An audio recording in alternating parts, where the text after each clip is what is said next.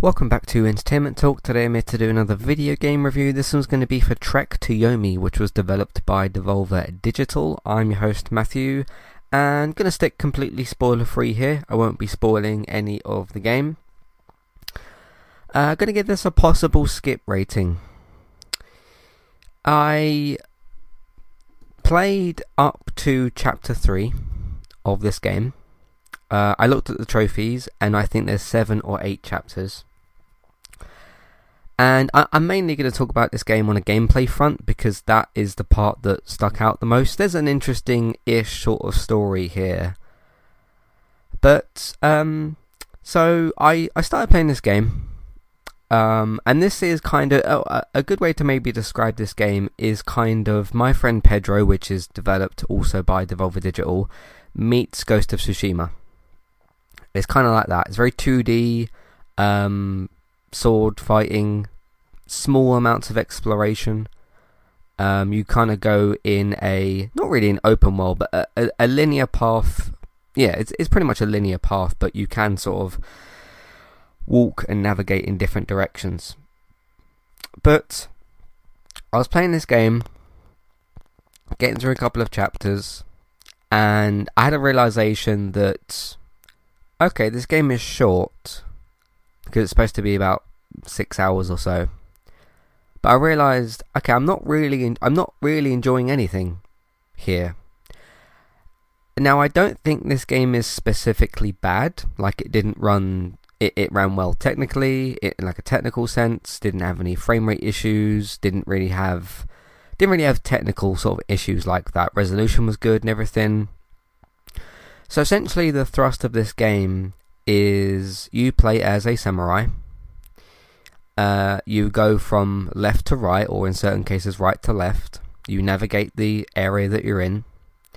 You come across an enemy, you kill them, you move on. You maybe look in some different areas at different things. You pick up certain collectibles, you pick up certain. There's like throwing knives and stuff. Eventually, you get a bow and arrow. But the game felt very, very repetitive to me. To a point where I realised that the same uh, combination of attacks was working.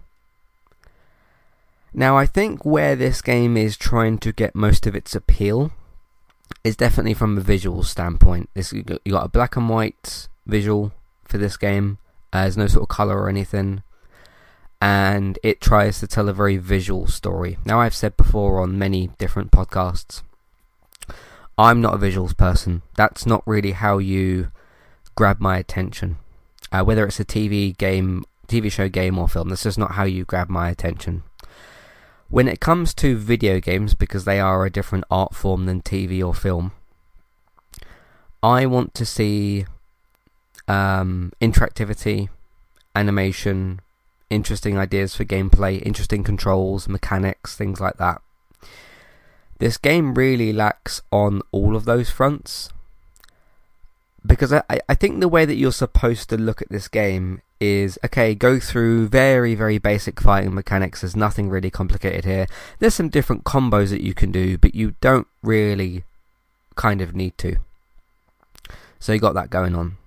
But this is really supposed to be a sort of like you walk through this beautiful kind of be- uh, bleak sort of be- beautifully bleak kind of area. Because there's war going on basically um, at the very start of this game pretty much. And you're walking through like people areas where people have died burning buildings all, all these other kind of things but as I realised, like, oh, I can do the same combinations for attacks, and parries are exactly the same every time, and it's the same gameplay loop of walking through an area, killing an enemy, going through the area, saving, picking something up, killing another enemy, bunch of enemies, going through the area, and I realised, like, okay, it's not that I have, it's not that I have a dislike of this game. I mean, I don't really kind of like it, but I don't have a sort of like, I wouldn't look at this game and turn my nose up at it because I think what this game is trying to do is something that I'm not interested in, and that's okay. Because as again, as I said, it's not a specifically bad game. Um, it's just very, very basic on the fronts where I wanted it to be more interesting. And it tries to tell it is a very, very visual video game, and that's just not something that interests me. That's where our sort of possible skip really kind of fits in because it, it's really going to depend on like are you a visual storytelling type person? Do you like those types of stories? Because if you're like me and you're playing a video game which this is and you want something interesting in the mechanics or whatever or the, the animations you're not going to find it here really i don't think. I, I didn't find it here anyway. Um, it really kind of surprised me and I, I talked about this game a few hours ago on our Gaming Talk podcast. I've since put like an hour or two in, and I just decided like, no, this isn't really for me. Is this game is developed by Devolver Digital, and they are known to be a bit more slapstick with some of their games. Their press conferences, if you call them that, are very like silly, comedic, slapstick sort of things. And some of their games have been like My Friend Pedro is a very slapstick, Deadpool-ish sort of game and that's fine. They they have their audience for that. They're good at doing what they what they do. Like people like what they do. Um, but I've not really paid much attention to Devolver Digital. What's interesting here is because you've got like ragdoll physics, kind of with the enemies. Like when you kill an enemy, the way that they like react to being cut or fall over or, or whatever. So yeah, the ragdoll physics. Um, it it's interesting because the tone of this game is very serious, and that's not really like Devolver Digital, at least what I know from them, um, or what I know them to sort of tackle and everything. And they're trying to do this this mix of like the ragdoll physics with the enemies, but a very serious tone, a very serious like situation that your character is in. And it almost just it, it's a it's a bit it's a bit of a weird mishmash to me um, and I don't really look at Devolver Digital and think like they're a developer who tries to tell like beautifully visual stories. Um, because I, I, didn't know this was made by Devolver Digital until I booted the game up and saw the, the splash screen of their name. So that that was very very interesting to me because when you look at something like My Friend Pedro and then you look at a Trek to Yomi, they're very different games. They have the same. They kind of have the same like 2D left to right gameplay but My Friend Pedro is almost like a Deadpool video game. Um, but ultimately, this game, I guess it, it didn't really do anything for me because the gameplay stuff I didn't really get on with. Again, it's not specifically bad, it's not mechanically bad, it's just not mechanically interesting. Um, that there was nothing. There was. I just realized like there was nothing in the game that made me think, oh, I should keep playing it because of this. And I did keep playing the game, and I kept thinking, like, okay, this game's supposed to be short. Maybe it will change things up, and maybe it does, like, in a few hours' time. But I played, like, just, I'd say just under probably half of this game, or, you know, th- th- thereabouts. And if I'm going to put, let's say, two to three hours into a six hour game, and there's nothing that's interesting to me, again, nothing specifically bad, but nothing specifically interesting, I don't really feel the need to stick around for another three, four hours. I mean, I was kind of sitting there wondering, honestly, like, okay, if you've got in me doing this repeatedly, and granted, like, enemies could change and stuff, but I, I kind of would doubt, and this is me making a bit of an assumption, that your gameplay is really going to change because you're sticking to the 2D sword fighting stuff, and that just wasn't interesting to me. Um, so I kind of realized, like, I don't just don't think I really want to keep playing this game. Not out of spite, not out of sort of like rage or anything, just just a pure lack of interest, really. Because uh, when we first saw this game, I think it was an Xbox or PlayStation event, something like that. And I spoke to Robert on the Gaming Talk podcast at the time, and I kind of thought, this looks interesting. You know, it looks like a bit of a My Friend Pedro meets um, Ghost of Tsushima, and those are two kind of interesting, interesting things. Um, but it just uh, wasn't great. It wasn't great.